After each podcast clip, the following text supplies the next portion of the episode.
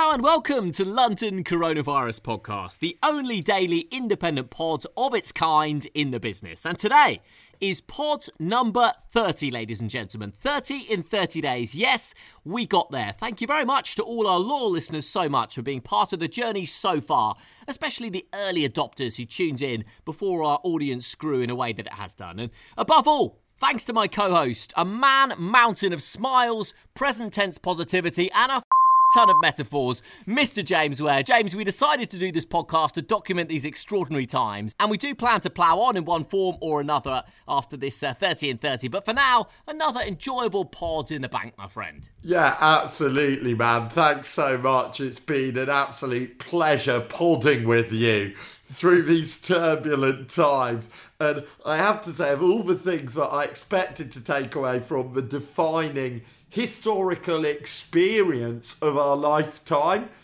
an absolutely unforgettable memory of somebody's left shoulder was not one of the things that I necessarily would have banked on. But this view that I have of you every night as we record over Skype, and you're tucked away in your studio apartments studio booth there, which yep. means that I get a kind of left on silhouette there, has become a strangely reassuring vista in this time where not much else is certain. So thanks to your left side and for making all the right moves on the pod.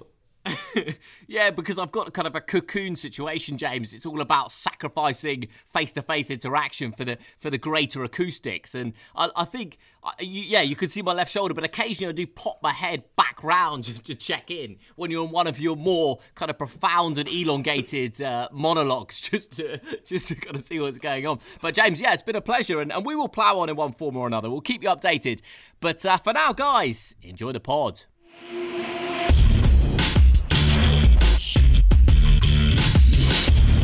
James, we start every edition of London Coronavirus Podcast by sharing what's on our minds, as that feels like the right and really the only way to stay sane in these surreal times. And today, I wanted to talk about this state of limbo we find ourselves in, because this is the new normal, but for how long and how long can we actually cope with it? So, I was thinking about this today, and I was thinking perhaps it's best summarised by the fact that no matter what time you've called me this week on Skype, there's been a Deliveroo pending at any given moment. Now, I worry that I've descended pretty rapidly down from the organic supermarket pairs that I started on in about week one to, to, to where I am now with this chain Deliveroo orders. And, well, part of this is clearly a lack of discipline, James, but without that time frame, of knowing when exactly we're going to be let out, it's hard to know whether this takeaway habit is just a good thing to see me over the lockdown finish line, or are we in this for the long haul? In which case, I've got to rethink a few things and I better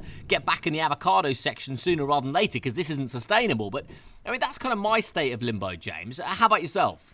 Yeah, you'll Skype you in a few minutes. I've got a delivery coming. It's become like the WhatsApp equivalent of an answer phone. Feel like I'm leaving you a message when I'm greeted by that. Yeah, I think I've so strangely reached the phase, Dave, where I'm just like mesmerised by such simple things right now. like I'm still largely managing to stick to home cooking. I think I'm compensating for the lack of that in my life for the past 28 years, or the lack of me doing it when, I've been the one in charge. So there's still a lot of compensating to be done in that department. But earlier, one of the biggest blessings for me, the longer this goes on, is that I've got a bit of a secret rooftop here which is like up a fire escape at the top of the building. So technically it's only fat, but it's perfectly safe. And as long as you don't disturb the neighbours on the top floor, it's really easy to go up there. And there are a few other people doing it. There's this interesting like sunbathing face off about who's got better technique when you're up there. Like there's another couple kind of doing their thing. But I was up there, and obviously, like to be able to have a space where you can go outside right now mm. is just like the biggest blessing. So feeling uber, uber grateful for that. But I was up there in the sunshine, the glorious London weather we had today, this like early summer. And I was looking up, and suddenly I was struck by the fact that one of the chimneys had engraved on it champion chimney. And this, like, it sounds bonkers, but because I've had like so little external stimulation, and even when you're outside running or on your essential trip to the shop, it's not like you're really stopping and looking at Sure. things you pass by, right? Everyone's kind of blinkered by the situation. Whereas suddenly I was like, wow, this chimney, I felt like I'd just discovered a Viking helmet on an archaeological dig or something. Like I was so, so fascinated by it. And then I kind of had this moment of reflexive reaction a minute later. I was like, wow, is that really what turns me on these days? An inscribed chimney? And the answer to that question is yes. Yeah, that is what gets me going at the moment. That's the phase I'm at. Well, I've already admitted, James, on London Coronavirus podcast that the banana stand that kind of holds my fruit together and the stairs from my flat to the front door of the block have given me like an immense source of joy. So I think a champion chimney in comparison is, is pretty fair game. What was specifically champion about it? Or, or was it just kind of a self appointed role? I think it was self appointed. I think it was like quality control We're just like, we've got one here. That is an absolute gem, like one of our Magnus opuses when they saw that rolling off the factory line. I feel another thing that lots of people are feeling at the moment, Dave, and I don't know if this fits in for you, is that like when people started this lockdown, there was a lot of high ambition, like a lot of big goals.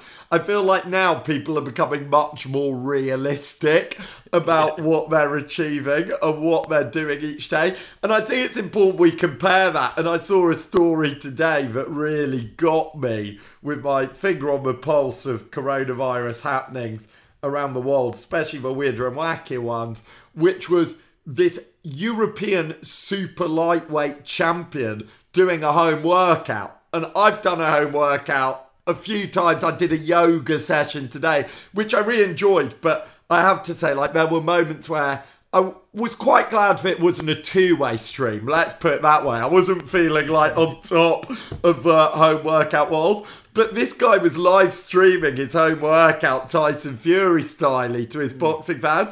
Went to punch the bag and in hitting the bag, being like, right, come on, guys, let's give it some home workout welly, managed to follow through and punch himself in the eye and give himself a black eye on the live stream.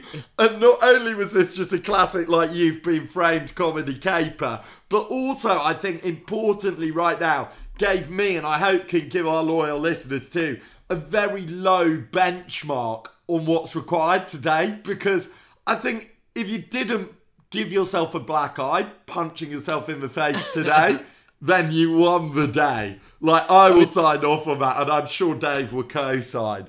Absolutely. That's definitely a quarantine. It's a live stream quarantine clumsiness that might be a first for London Coronavirus podcast. But James, you're so right. I mean, people started quarantine thinking they were going to learn the cello and Mandarin, and now we're just back to let's try and survive, right? Yeah, absolutely. I felt really sorry for a friend of mine today when I discovered that actually he's been making sourdough for six years and has been a long term homemade pasta maker. And it's like, well, what new hobbies are there left for this man to take up under the current conditions? He's already exhausted all the options. Like at, at that stage, he's only got origami left, really. So I, I'm feeling happy that there are so many things I hadn't done before in the domestic sense to keep me ticking over. London Coronavirus Podcast. Living the quarantine. So as we all look for increasingly weirder and wonderfuler, that's going to be making an appearance in the Oxford English Dictionary by the end of the year, along with all the other new words that have come out recently. Ways to amuse ourselves during this lockdown limbo. We've had better than ever offerings on the section of the show that is Living the Quarren Dream. And today is no exception. In fact, I think it might be one of our strongest and most symptomatic of the stage of the situation we're at so far. This came from a group frat, a group chat I have with a couple of friends. And we were catching up with each other as you do at the moment, just checking in. and one of my mates sent me a photo of a pan. Now, to the untrained eye, this was just a pan on a hob simmering away. But when the caption came through, I realised that I was witnessing history in the making. I was witnessing, if they say it takes 10,000 hours to become a master of something, hmm. this pan was not an inconsiderable amount down that pathway. Because what the caption said was 96 hour ragu. Now, I know that we're all taking things slowly at the moment, enjoying having time to do the slow things. I've heard of slow cooking, but that is super slow cooking, super slow motion. And then amazingly, this escalated from there because my other friend was like, mate, you made it to 96 hours. Surely you've got to get to 120 now. Only one more day. Nice round number, that.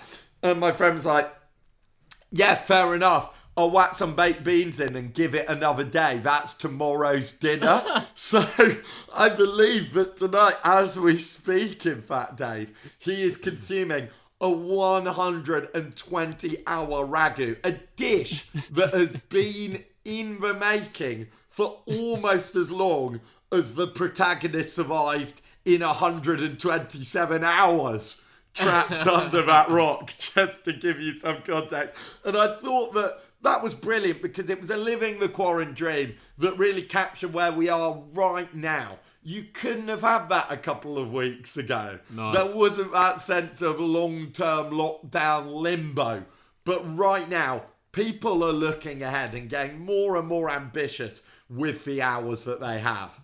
I think you're absolutely right when you said a, couple of weeks ago, James. It felt like there was a sense of urgency. You know, if you had a hobby, if you had something you really wanted to do during this time, you had to get it done now, right? Because we're going to be out of this soon, and you know th- we'll be back to our normal lives. But now we're in this state where you know what. There's no rush. And if you want to spend 96 plus hours cooking a dish, then so be it. I, I got to say, I admire that that patience and that calmness to, to do that because when I see a meal, a ready meal that, you know, says 30 to 45 minutes of cooking time, James, I'm, you know, very, very impatient and slightly disappointed. So hmm. 96 hours, I tip my metaphorical cap. London Coronavirus Podcast.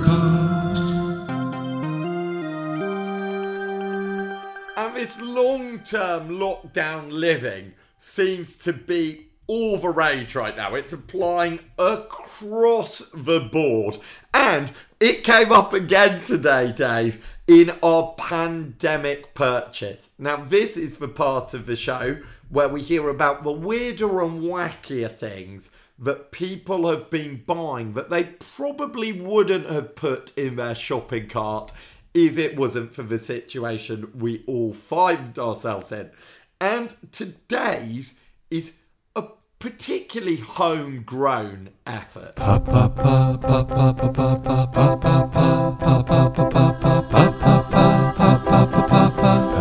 purchases. Hello, I hope you're all having a productive pandemic. So, my pandemic purchasing, or stockpiling, I should say, has been soil. It's not something I've traditionally bought. In fact, I don't think I've ever bought it before. But I looked at my little houseplants and I felt sorry for them, so I decided to top up their soil. But I actually got the measurements wrong, so I end up buying four litres, and then four litres, and then 12 litres. So I actually accidentally got 20 litres of soil delivered to my place um, to replenish my little plants because they deserve it. Easily done. Easily done. A pandemic purchase that you never thought you would previously have bought, and very easy to get those measurements incorrect as well, James. Yeah, easy to get slippery fingers on the soil purchasing front. Easy to get that kind of twitching reflex. That just falls into the category of thing, Dave, which we also seem to keep coming across at the moment, where, like, normally 20 litres of soil ordered to be delivered to your house, alarm bells. Like, surely, like, you know, kind of a WhatsApp group being like, guys, has everyone spoken to this person? We should all check in. Right now, almost had to get off my chair to give that a standing ovation. Hmm. like, hmm. planning that far ahead for caring to your houseplants in an uncertain time of soil supply. Like, I just feel that we've completely inverted the response to hearing what your friends are up to. And I'm not sure it will ever quite be the same again. Like, I think also that people were feeling like you were saying when there was that real isolation impetus a few weeks ago that like you've got to get these things done now i think that that still applies a little bit while it's still unclear what the time frame on this is going to be. And there's still a sense of like wanting to get certain things done before that comes to an end which could happen suddenly as unlikely as that seems. We never know. But i also think that there's got to be a legacy from this that at least for the foreseeable, you're going to have more post lockdown leeway for just indulging in like weird, unusual hobbies and ordering. Because I can't see that going away overnight. Like, my mind is so altered in hearing things that I don't think it's just going to swing back. There's not going to be a flick of a switch. So, I think that for those of you who've been like kind of closet hobbyists of certain things for a few years, the good news is like the jury is very much still out for the foreseeable, I think, anyway.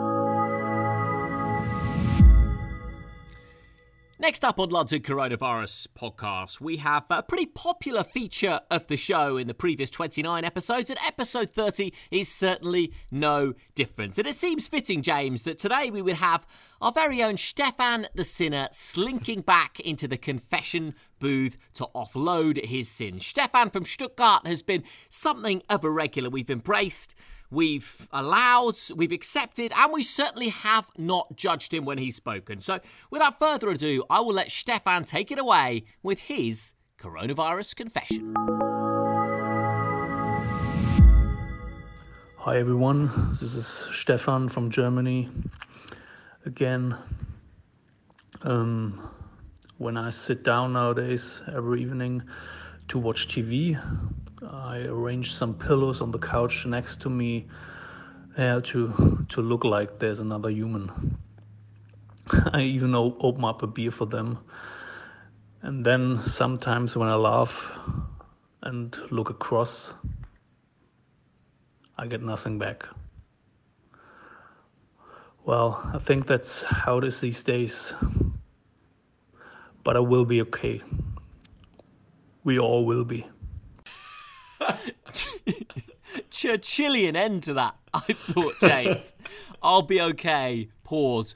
We all will be. I mean, that is that, that yeah, quite something. I mean, Stefan's always always welcome whenever he wants, and and what can you say? This has been a kind of Stefan's evolving confessions, James, because we saw him, or we heard about him uh, 10 days ago setting out a play setting for a fictitious person, and now he's just watching the telly and having a beer with an equally fictitious human. Yeah, I just applaud Stefan's creativity. And for lots of hmm. us, this has been a creative outlet. And I've enjoyed the way that Stefan's oeuvre has evolved throughout this period, that he's found such inventive ways to provide that company for himself. And I, I really admire that right now. I like that he's kind of resorted, he's reinvented. We saw around the world photos of different places, including India, where they were using coronavirus scarecrows to hmm. scare people into staying in, right? It's kind of a warning signal to do that. Whereas I like that Stefan has reappropriated the coronavirus scarecrow into a comrade. Like, I, I thought that was a particularly artistic maneuver in his never ending quest throughout this to keep himself company. And I, I'm really glad he's finding things that work for him because I think that's most important for all of us right now. And at the end there, it sounded like a mix between an audio play equivalent of a horror movie and like increasingly as we've got these updates from Stefan and we always appreciate him and he's always welcome back in the booth but it also like has a hint of like one of those old school things where they just gave someone a video camera to kind of self-tape themselves through Blair Witch something. Project. Yeah, yeah, it really feels like it's tapped into that. And I was just seeing tonight that there's breaking news out of Germany that Angela Merkel has announced how they're going to sort of begin easing down their rules there, and that from the 3rd of May they may well be relaxing social distancing rules. And I, I feel like the second roll of tape that we send Stefan to shoot on is going to be equally fascinating. I, I'm very intrigued by his coronavirus come down confessions as he comes out the other side. So I, I hope he'll be serving us those exclusives too. That last line, James, I'll be okay, we all will be. I don't know whether he was talking to himself, to the pillow creation next to him, to London Coronavirus Podcast, or to the planet. But either way, there was a definite sense of isolation and unity merged into one. Uh, bizarre couch sitting cocktail. So, as you say, James, we, we do hope to hear from Stefan again in the future, above and beyond 30 uh, our 30th pod. So, yeah, that that's uh, that that seat in the confession booth is always open. We are fortunate enough today on podcast number 30 to have a second confession, James. And this one is a little bit closer to home. This is uh, Lottie from Littlehampton. And I'm just going to let Lottie take it away with her coronavirus confession. My corona confession is very petty and makes me sound really bad, but I know that my neighbour doesn't like me very much for various reasons. So whenever I hear her trying to go outside on her balcony, I go into the garden um, just because I know me being in there will piss her off. well, two things that I took away from that, James. First of all, there's no such thing as a petty confession. In fact, uh, the pettier the better, as far as I'm concerned. also, saying my neighbour doesn't like me, and then squeezing in that for various reasons just kind of suggests that perhaps this is a two-way street. But alas, Lottie's confession, it was a good one because it opens up a new avenue, James, It's something that I'm sure a lot of people are dealing with. And the fact that a vast well, a big chunk of this country doesn't necessarily live in you know countries uh, in uh, houses rather I should say in the countryside. They live in you know flats and apartments or houses very very close together. So inevitably during lockdown you're going to be spending more time uh, looking and kind of sensing your neighbour's presence than you usually would do. Yeah it's definitely not been a good time to have noisy neighbours that's no. for sure. And I think lots of people's experience of lockdown might have been defined more than they would have liked by their neighbourly setup. Like above me, actually, Dave, whenever I'm checking the audio for the show on my microphone here in the lockdown studio, it has a knack of like, even when I'm not speaking, there will be like little sound waves coming up, and I'll be like, what is that? And it's them upstairs who have an amazing knack. I want to know what cereal those children have for breakfast because it is the ultimate breakfast of champions from beyond dawn till dusk. I mean, several hours either side. They're product testing what must be the world's greatest jungle gym up there. It makes like the It's a Knockout course sound like it really wasn't designed by anyone who knew their way around an obstacle. And at times it like it amazingly sounds like they're managing to like multiply the number of people that are upstairs without breaking any of the rules, which also seems impressive. So I certainly feel like I felt the neighbourly impact too. Another friend of mine on Facebook managed to become engaged in this standoff with not a direct next door neighbour on this like community forum, like this community chat room for his local community. He lives not too far away from you in southwest London, Dave, and he'd got this report. I don't know how he come across it, that he'd been like slow cooking a barbecue and had been like posting photos on his Instagram, like, yeah, what should we go? Barbecue boss. And then somehow I'd later come across this post from this lady saying, like, barbecues are a disgrace. Like people shouldn't have them without thinking of their neighbours. And became engaged in this really, really long standoff with them in the chat room with lots of other neighbours chipping in. So neighbourly tensions boiling over, not just in focal forums right now. And I think we've heard a lot about some of the lovely gestures from people's neighbours. Like I know my parents have have really lovely neighbours offering to do their shopping and help them out. So really grateful for that and hear lots of amazing stories like that. But I think it's also been a time to, to really test neighbourly diplomacy recently. I, I don't know if you've had any similar experiences. Yeah, I think if anyone that's ever lived in London, James, for a period of time will have like a nightmare neighbour story, right? Like everyone can tell you that story simply because we do all live on top of each other. But actually, my the little block that I'm in, where there's only four flats, uh, I was pleasantly surprised when this all kind of kicked off a month ago and I just put a note on the inside of the door as I know lots of lots of blocks of flats have done just saying if anyone needs anything here's my number because I'd, I'd been away so I didn't really know who was still living in the, in this block and uh, you know straight away the other members of the uh, the flat just uh, just wrote their, their names and numbers and said anything anything you need just just give us a shout and I just thought that was just four blocks of flats uh, all, all coming together in, in, in unison so it was um, I know there's a million other stories like that but I right now I'm lucky I've got, I've got some lovely neighbours in where I live in London. London Coronavirus Podcast. Next up on London Coronavirus podcast, we segue slightly to get some more practical and experts' advice. And we've been really, really lucky, James, throughout London Coronavirus podcast, the first 30 pods, to have on hand a world leading psychotherapist, Camilla Simpson, who's offered some fabulous practical advice, some profound tips, and a little bit of humour as well into London Coronavirus podcast. So I will let Camilla take it away with her tips on how to deal with this bizarre past, present, and future tense situation we're in and how to plot and plan for the future, which is so uncertain. So here is Camilla with her top tips for isolation.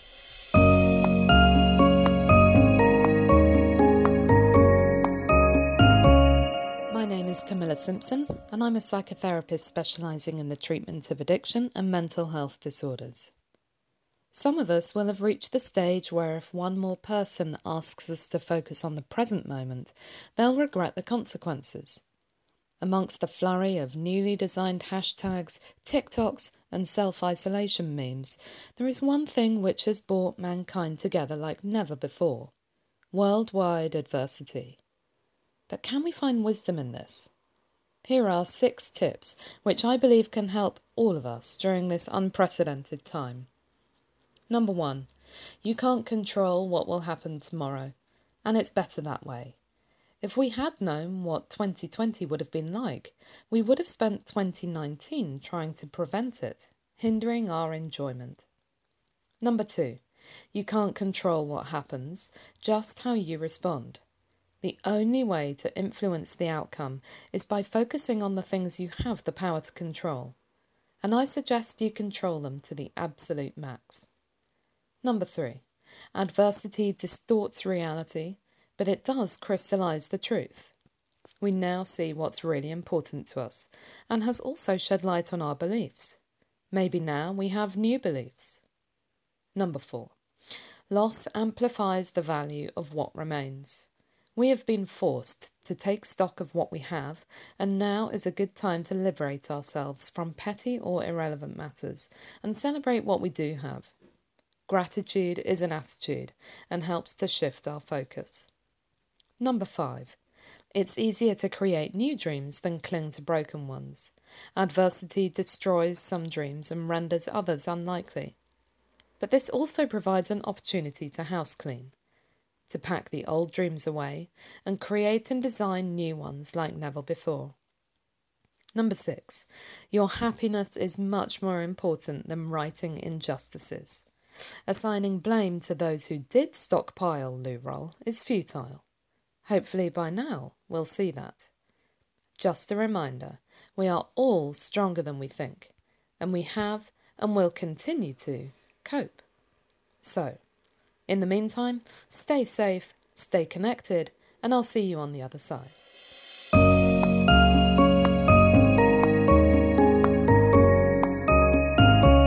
Fabulous words, as always, from Camilla James. And I love her sign off as well, which is becoming rather an iconic feature of London Coronavirus podcast. And specifically, when Camilla was talking about creating new dreams being a better option than clinging to old ones, I think is a really difficult thing to internalize, but it's just so much healthier and actually really, really necessary as well. I mean, so, so many dreams have been shattered by this, and yes, some will be able to be repaired and brought back together in a post corona world, but sometimes it's just better closing one chapter and looking at new opportunities. And, and as well, of course, Camilla talking about gratitude and, and happiness and focusing on what's important and all the rest of the good stuff. Yeah, yeah, so much wisdom as ever from her there, Dave. I think I'm going to have to pull that one up on repeat and just listen to it mm. on on shuffle with itself on my phone to be able to really be able to get anywhere close to all that there was on offer there.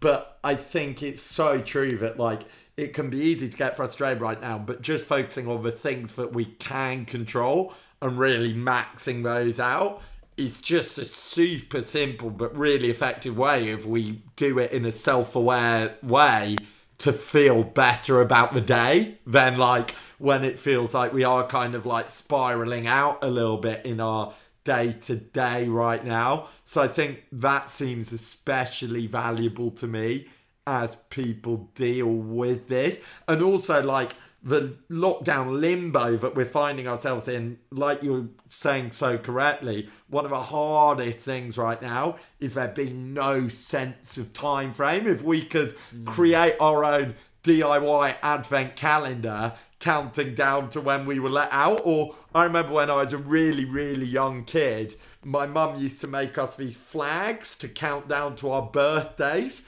with like straws. I mean, they weren't like they weren't like big flags like walking into an Olympic opening ceremony. they were just like made out of straws with little pieces of paper, little mini pocket flags, and each day would be like okay, like the month countdown to your birthday. You know, if you can make yourself some straw flags right now to count down to being let out and sort of a return to somewhat normal life, I think it would be much easier for us all mentally but obviously, that isn't the situation we find ourselves in.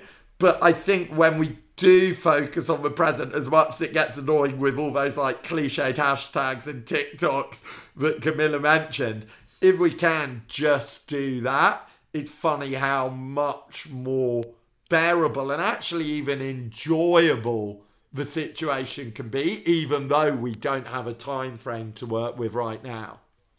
You know, James, every time I get a glimpse into the Ware household and that image of you all having, you know, massive Olympic flags counting down to your birthday, it makes me it makes me get ever so closer to the idea that your mum should obviously have her own podcast. You know, that, that, that that's that's where I'm at with my analysis of the Ware household. But also I thought what was interesting, James, is Camilla talking about you know, we didn't see this coming, and it's better that we didn't. And I know what she I know what she's saying there because I had a fantastic 2019. I know from knowing you personally as a friend, you had a great year as well, right? You know, yeah. an amazing year. And I, I, wouldn't have wanted to know throughout all of 2019 what was coming. Yeah, I, I understand the the flip side that we could have been better prepared, but that you know, we were never going to know about this. And I, yeah, I would not wanted to have known. I enjoyed my blissful, free, happy 2019, and 2020's brought its own challenges, and we're trying to face up to those day by day as best we can. But yeah, it's it's present tense. It always has to be. Completely, and I think it's easy because this is such an extreme, unexpected situation for us to feel like it's like this totally different phenomenon, right? Mm. And it kind of is in terms of our experience for sure, as we've said time and time again, and we're all feeling so much as we move through this together. But I think also, as Camilla kind of touched on really articulately there, this is like life, right? It is life. It's a weird life experience, but like mm. other life experiences, we can't see it coming and we've got to work through it in the best way we can and it also will change right it will yeah. change however much yeah, it yeah. doesn't feel like that time just like all the other good and bad experiences in our life and i think like as extreme as this one is and as unwanted as it might feel reminding ourselves or reminding myself that it is like other things in life in that, that sense even though it's very unique in others is also helpful in to working with it. London Coronavirus Podcast. And now as we hit the home straight of another episode here of London Coronavirus Podcast, it's time for the warm, fuzzy feeling towards the finish line. That is coronavirus kindness, which today comes to us from a supermarket, a place which has occupied far more time in the podcast than it has in our actual lives doing our essential shots, Dave. And today's coronavirus kindness is a fantastic story which has emerged from the key workers shopping hour. And a nurse by the name of Isabel Smithson had had to jump the queue at her local Aldi because she had to get to her shift and was feeling guilty about having to do this, even though she had the ultimate reason to have to do that right now. But then she was left stunned when a kind stranger, a teacher who was also there at the key workers shopping hour, had left £50 in cash in her trolley to pay for her shopping as a small gesture of thanks for the work she was doing. And initially, she felt sort of too embarrassed and, and almost refused to accept this. But this primary school head teacher, Luke Welsh, insisted and the kind gesture was followed through. So her shopping was paid for. So as much as like some of the huge campaigns have been fantastic that we've seen, I think these really small direct ways of showing gratitude just on a personal level to people on front line are also really moving. And I couldn't wrap this segment today without giving any listeners who haven't seen the news today an update on Captain Tom, who featured yesterday, who is powering not only down his 100 laps of his garden, which apparently he's going to finish by this Thursday, way ahead of schedule. I hope he's got some other good hobbies to take up before his 100th birthday. He's going to be on the sourdough bandwagon at this rate. But unbelievably, is honing in as we record on hitting eight figures, hitting the 10 million pounds fundraising mark, which is utterly bonkers and just shows how someone doing something small and inspirational can move people so profoundly as it has for him. And it apparently there's also a campaign for him to be knighted, which I Why not? could he, he's going to be really working that power walk into Buckingham Palace if that goes through. But just an absolutely incredible effort that I think weirdly sums up and typifies some of the amazing, amazing gestures and goodwill that have come out of this situation the past few weeks.